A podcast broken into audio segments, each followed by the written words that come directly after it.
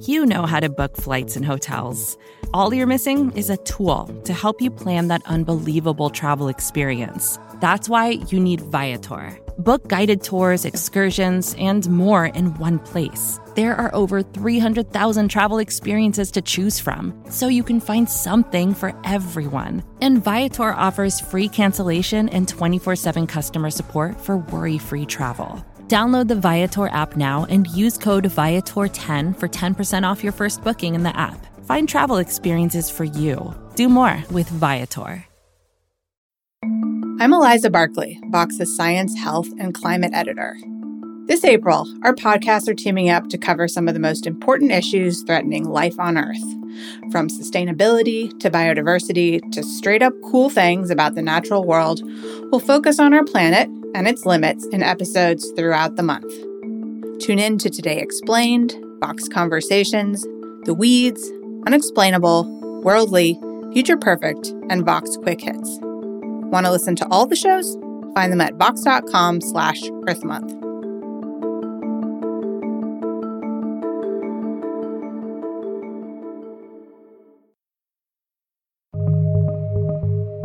Welcome to Future Perfect. I'm your host this week, Dylan Matthews.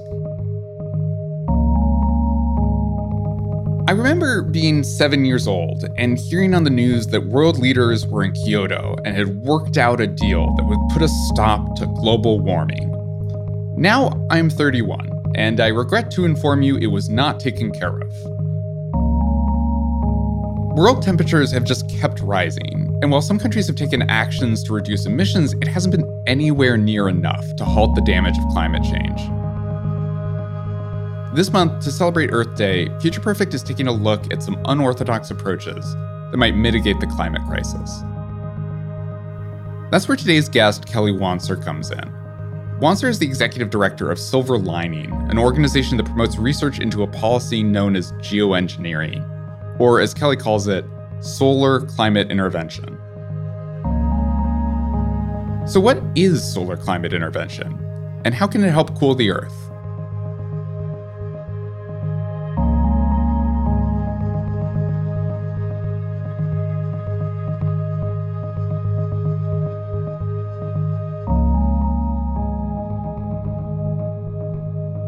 Kelly, welcome to the show. Why don't we start with the very, very basics? What is solar geoengineering and how would it work if we tried it? Solar geoengineering, or what, uh, what we and many in US government circles call uh, solar climate intervention, is really about trying to solve the problem of, you know, how could we influence the climate system more quickly if we needed to? It's really the idea of dispersing particles in different layers of the atmosphere in the in the outermost layer of the stratosphere to reflect sunlight directly or in the lower cloud layer to brighten clouds to reflect sunlight and so so that's what they mean by that which is dispersing particles to slightly increase the reflection of sunlight from the atmosphere and these ideas are based on phenomena that have already been observed. So it, it wasn't that they sort of drew them out of thin air. One observation that's been made over the years is that when very large volcanoes go off, um, if they're large enough, they'll emit material all the way into the stratosphere where it gets entrained and it will uh, stay for a year or two. And when Mount Pinatubo erupted in 1991, it pushed particles out into the stratosphere and it measurably cooled the planet by over a half a degree Celsius for over a year. And the year after Pinatubo went off, they also had a dramatic increase in Arctic ice. So it cooled the planet, it restored Arctic ice. And that's something they had seen in the historical record before. And so, one of the ideas of dispersing particles into the stratosphere is, is based on something that they have a pretty high degree of confidence would work. The question is, you know, what are the side effects of doing that, and what are the effects of doing that over a longer period of time? Today, in our emissions, uh, we emit greenhouse gases, but we also emit particles that are mostly what we know as pollution. And those pollution particles, they mix with clouds in the lower atmosphere today in a way that brightens the clouds and is projected or thought to be cooling the planet. And so our dirty emissions today are thought by scientists to be causing a cooling effect of somewhere between 0.5 degrees and 1.1 degrees Celsius. And so what that means is we're actually doing a form of this already today by accident. And so these things are, in a way, they're new, and in a way, they're not new. We know some things about them, but we know not enough about them to know whether or not yet this is a good idea. Tell me a bit more about those industrial emissions that that seem to be cooling the planet now. Obviously, we, we think of emissions from like coal plants as, as warming the planet. What's different about, about these particle emissions that, that have the opposite effect? Well, one, one of the challenges of the situation is they're mixed together. So when you see that plume coming out of a coal plant, it has a bunch of different things in it. And so it has the greenhouse gases in it, and it has these um, more particulate type substances that mix with clouds. And this is true of coal plants. It's true of ships that traverse across the ocean. It's true of cars, most of the things that we know as pollutants. And then as we transition to a, a sort of a low emissions or zero carbon um, society, we'll lose that cooling effect of those particulates one of the challenges that we have right now in terms of this kind of difficult situation that we're in is we don't know how big that cooling effect is. And so we don't know how much we'll lose. There was a big experiment um, that we're hoping to help get more resources to study in 2020. There were actually two. One is with COVID and all of the shutdowns, there were big reductions in these emissions, as, as you guys probably know. So scientists are hoping to study whether that can tell them more about the cooling effects of those emissions um, and what happened when they were dramatically reduced. There was also the implementation of emissions restrictions on cargo ships and ships that travel across the ocean. If you look at the Earth from space closely enough, you can see bright streaks across the ocean where the emissions from ships are brightening clouds. And uh, scientists call them ship tracks, and they're a big topic of study.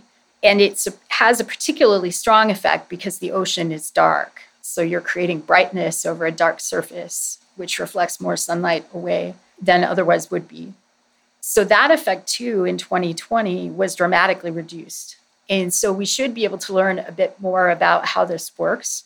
But if you read the scientific reports, like the UN's IPCC report, this effect, which they call the cloud aerosol effect, is the biggest uncertainty in predicting climate in the short term. So, at least one of these proposed climate intervention or geoengineering ideas is highly uncertain because we don't know what it's doing right now. And that's one thing that scientists would really like to study. So climate change is is very much about the shift in global temperatures. Of course, there are other aspects of it as well. And my, my understanding is that solar climate intervention might not have as profound an effect on on things like ocean acidification. What are what are the limits of of what this can affect? Are are there things that are part of the the overall climate change picture um, that we would need other tools for, even even if we figured out a way to do solar climate intervention in a in a safe and responsible way? The responses to climate have different characteristics, and so solar climate intervention is not proposed by the people in the field as a replacement to solving the underlying problem, which is that you know putting greenhouse gases into the atmosphere is effectively a sort of a toxic dump activity. It's adding a variety of unhealthy dynamics into the earth system. And you have to stop doing that. And you have to stop doing it as quickly as you can you're trying to get to a place where you have a sustainable, healthy system for humans and, and for the environment.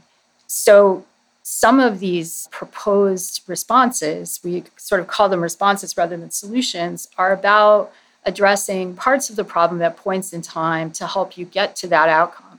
And in that way, it's a bit like medicine, where you have certain treatments that help stabilize the patient, you have certain treatments that help, you know, manage parts of the system and your end goal is to get the patient to a holistic, healthy place. And so in this case, the primary thing and one of the, you know, really only benefits of solar climate intervention is that it pushes heat energy out of the system. And right now, it's that heat energy that's putting the stress on the system that's bringing it to a really dangerous place. It doesn't take the toxic effects of too much CO2 out, out of the system. Where solar climate intervention helps and where reducing heat stress helps is that we're getting to the point where human emissions are adding greenhouse gases, but as the earth warms, the natural systems start to add greenhouse gases too. So, one of the things that's starting to happen is that the parts of the planet that are permanently frozen are starting to melt. And frozen in, in those parts of the planet are greenhouse gases, lots of them. So, this is the permafrost that's in Siberia, in the Arctic, that's under the ocean.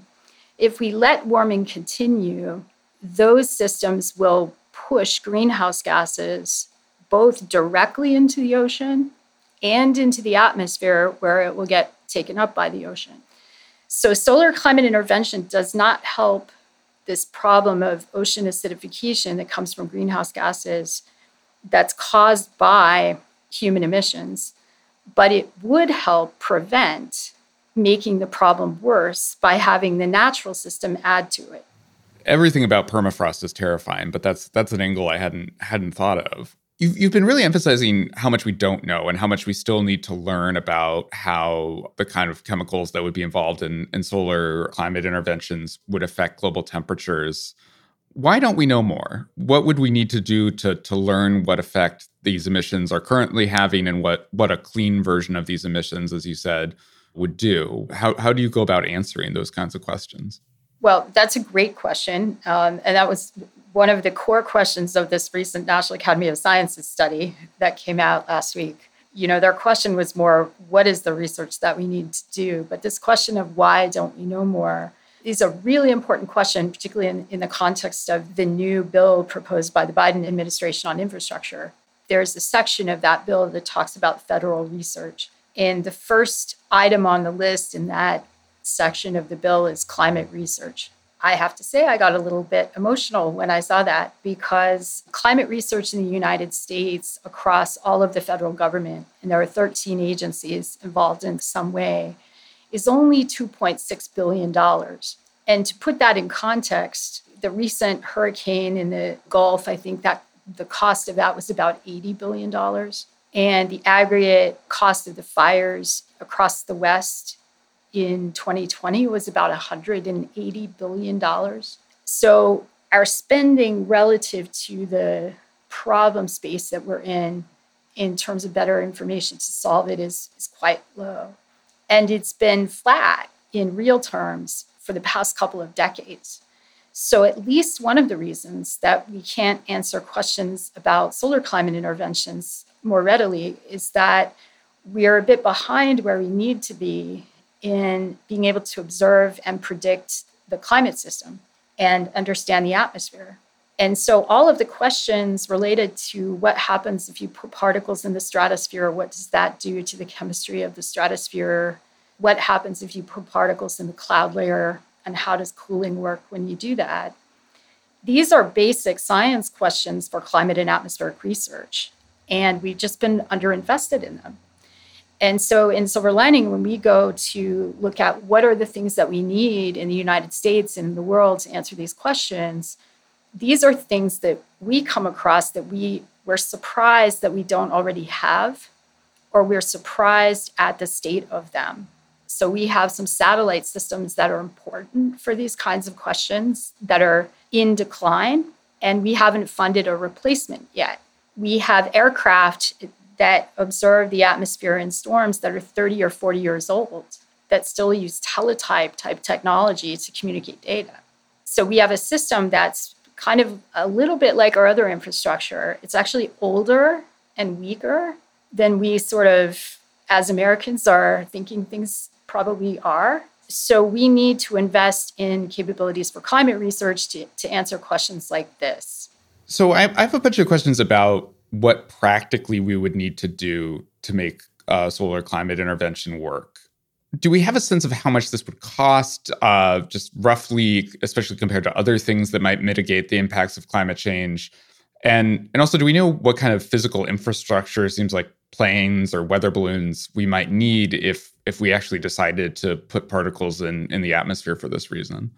I think we're early days in the technology side of this in terms of the fact that we don't actually have technology for delivering the kinds of aerosols that we would want, the kinds of particles at the scale and optimized size that we might want for these things.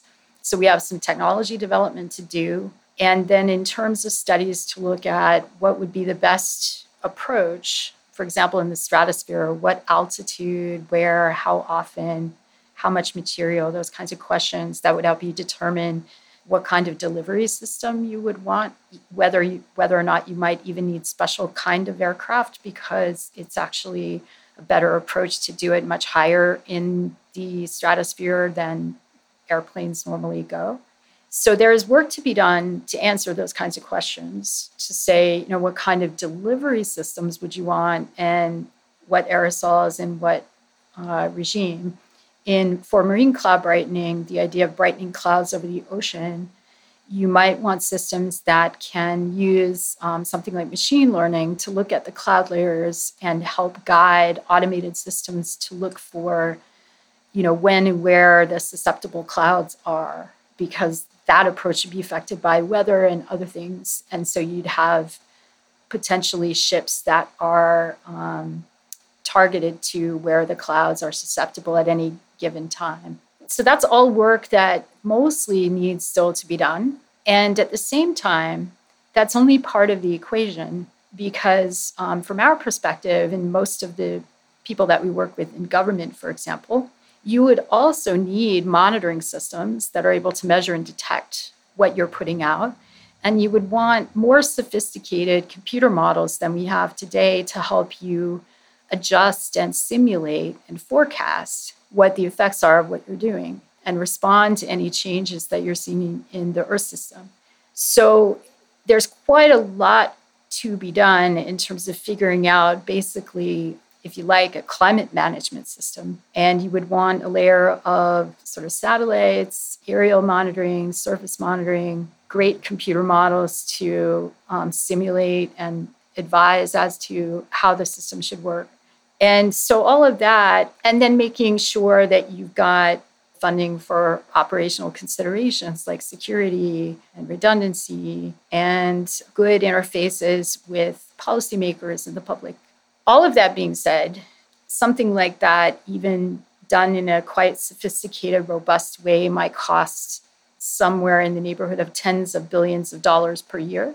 And compared to say, mitigation strategies to try to reduce greenhouse gases coming from human systems that's many orders of magnitude lower. And compared to the cost of allowing climate change to continue to damage the system, many orders of magnitude lower. So we have, you know, once, you know, couple of bad fires that cost 180 billion, a storm that costs 80 billion. So there's a potential for pretty dramatic cost savings if you're able to reduce impacts. And it's substantially less costly than what the industrial transition is to ultimate clean energy in the short term. Over the long haul, the transition to clean energy gives you a permanent fix because you're no longer, you're permanently not emitting greenhouse gases into the atmosphere. So this is quite inexpensive in the short term, but it doesn't mean that those greenhouse gas reduction investments aren't ultimately also logical and you really need to do both. Definitely. Yeah, and I, I think that's that's a really important point to emphasize for people that this is this is in conjunction with reducing climate emissions, re- reducing reliance on fossil fuels rather than an alternative. Is there a way that we can test some of these ideas without doing them at sort of full capacity at a really global scale. Uh, you mentioned we're, we're doing some experiments.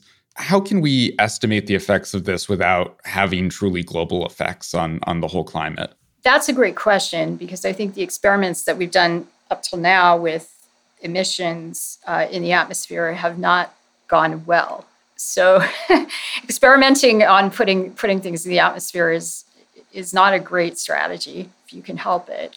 what scientists would like to do in this category is they would like to do very small scale experiments that tell them about how particular, you know, maybe cleaner, more optimized particles behave in a localized way. So at the level of like a smokestack plume you see from a ship or a plume you see from an aircraft and study what that does in interacting with the chemistry of the atmosphere, how it moves dynamically, how it affects things locally. You know, maybe up to in the cloud layer, the scale of like one cell on a climate model, sort of, you know, a, a sizable area, but not very big in environmental terms.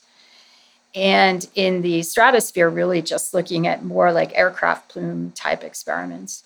And then what they what the scientists propose to do is take the information from those what they call process studies that give them like the fundamental dynamics of how things are working. They can feed that into models and use the models to tell them about what might happen at a bigger scale. And that's what they like to do. And so the recent report that came from the National Academy of Sciences that recommended research in this area they also recommended these small scale process studies. And they're a bit controversial. In fact, um, there was one that was just shut down in Europe uh, in the past couple of days because people are, are concerned and maybe not entirely aware of the difference between these very tiny sort of process studies and what you think might be a bigger experiment on the climate system. And a big experiment on the climate system would be quite something to be very concerned about. But these small process studies, most of the ones that scientists want to do are less than the emission from, you know, one airplane or one ship. And we really need that info to give us, you know, the ability to project without doing physical experiments at larger scales. So we're going to take a quick break. And when we come back, Kelly's going to talk to us about what an international framework for solar climate interventions might look like. Vacations can be tricky. You already know how to book flights and hotels, but now the only thing you're missing is, you know, the actual travel experience. Because is it really a vacation if you're just sitting around like you would at home? You need a tool to get the most out of your time away. That's where Viator steps in. You can book guided tours, activities, excursions, and more in one place to make your trip truly unforgettable. Viator has over 300,000 travel experiences to choose from. Everything from simple tours to extreme adventures and all the niche, interesting stuff in between.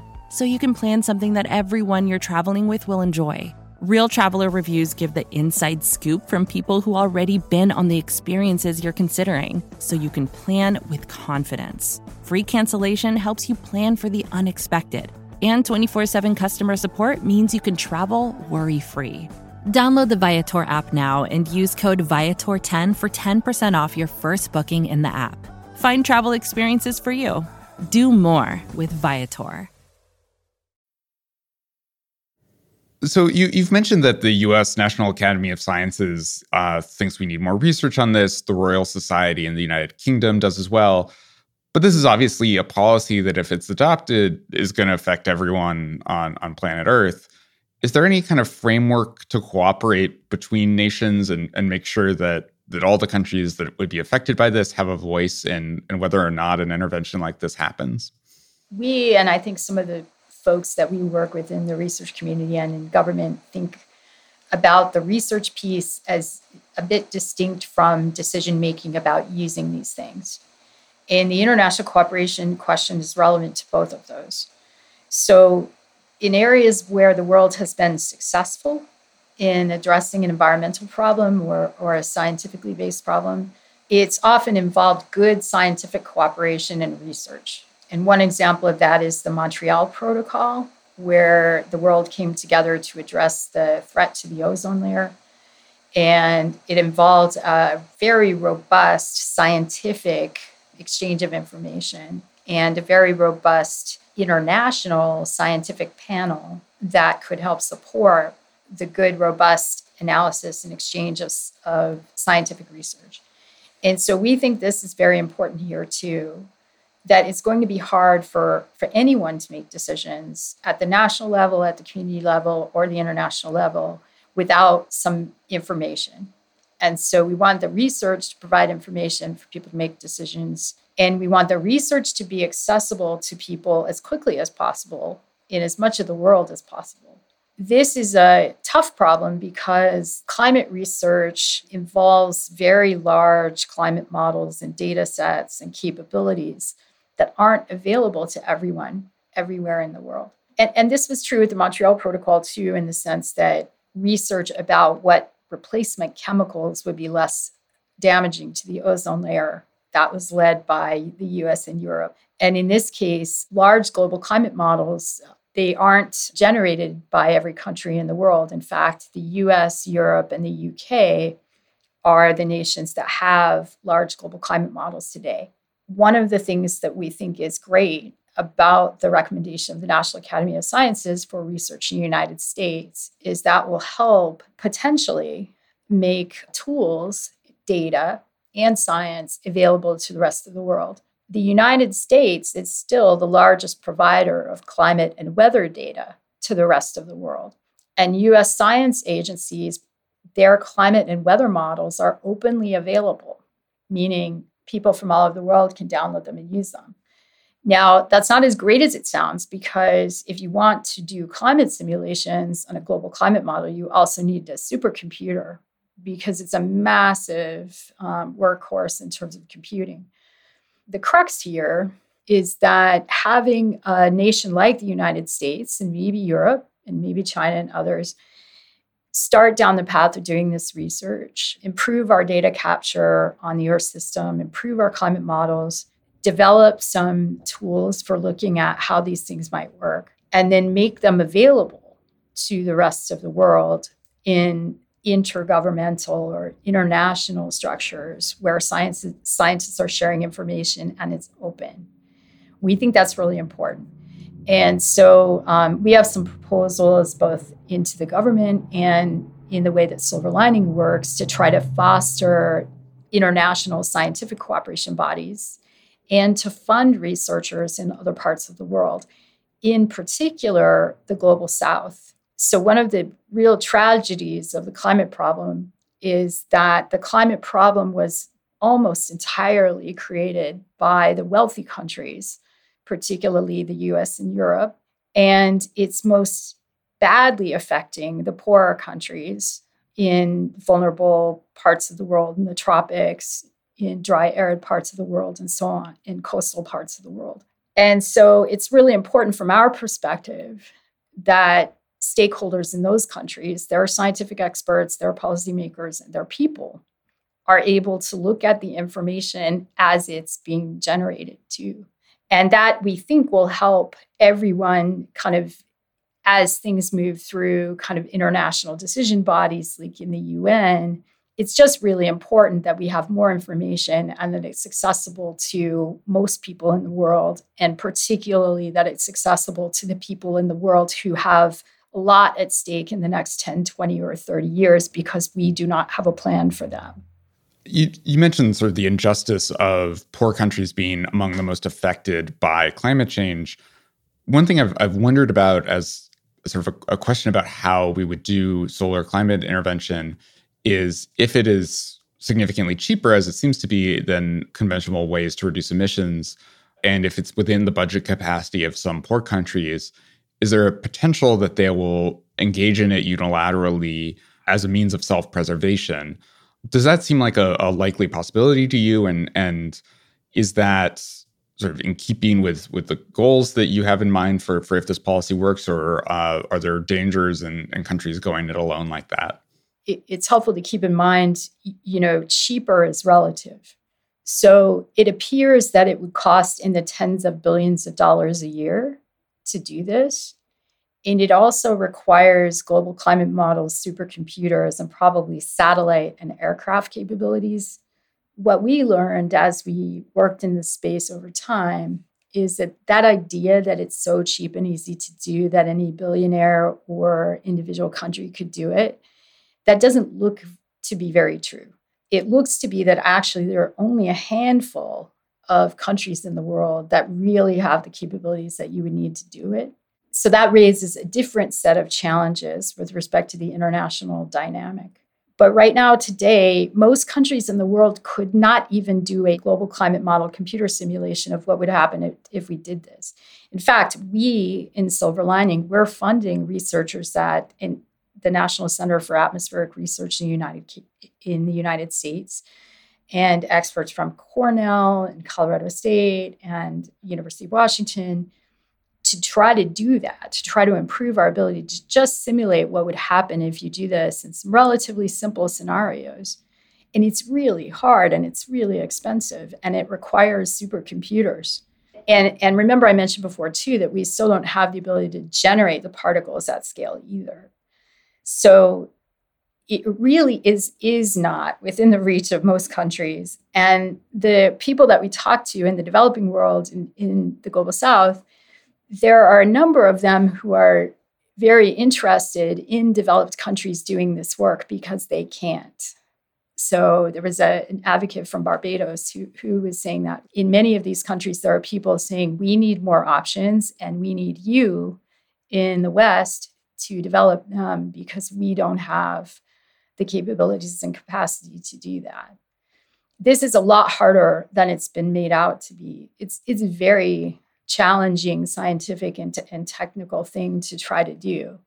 And the really scientific and technical challenge of it is trying trying to figure out what the atmosphere and climate system will do.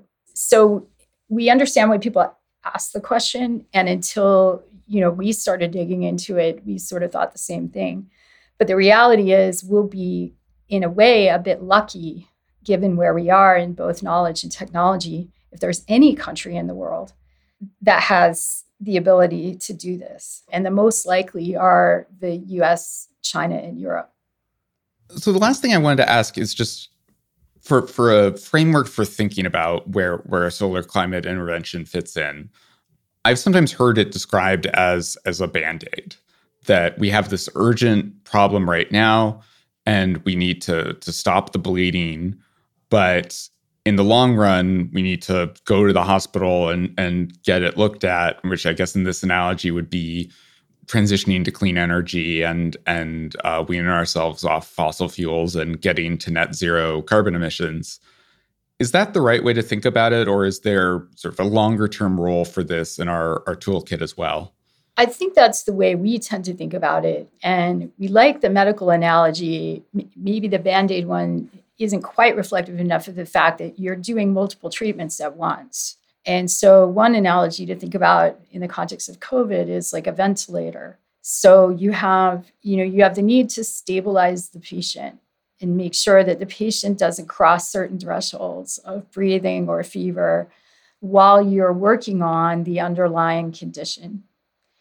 And so, if you think about it that way, and you can think of warming in the climate system like a fever in the human body, and if we're running too high a temperature for too long, the system will start to collapse. And so, we have to address the fever, even if the treatment for what's causing it is different.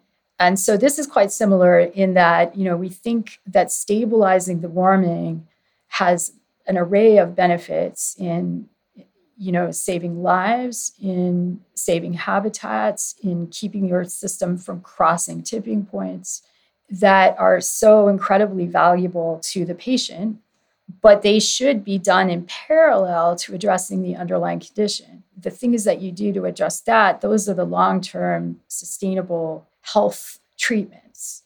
And so they're not separate in time, they're not interchangeable. They're really addressing different parts of the problem at different speeds. And in that way, it is a bit like the band aid or the, the ventilator.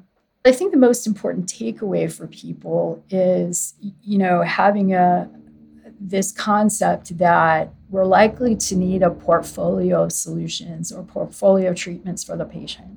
And we have to take a little bit of a step back and remember that what we're solving for is safe conditions for humans and the stability of our natural systems. And so we need to put together a game plan that ensures that people are kept safe. I think the point that you emphasized before, which is that we have a responsibility to people in vulnerable parts of the world, people who are experiencing climate impacts now, and people who, in the best case scenario for emissions reduction, Many of them are predicted to lose their homes, their communities, the habitats they live in, and many of them are projected to die. We need a better plan than that. And I think we have the possibility of a better plan than that. Kelly Wanser is the executive director of SilverLining. Kelly, uh, thanks so much for joining us today. Thank you very much for having me. Uh, it's been a pleasure, and I look forward to the dialogue with your audience. I'm Dylan Matthews, and this is Future Perfect. This episode was produced by Sofi LaLonde. Our editor is Kenny Torella. Special thanks to Taylor Macan and Sigal Samuel. You can find out more at vox.com slash futureperfect.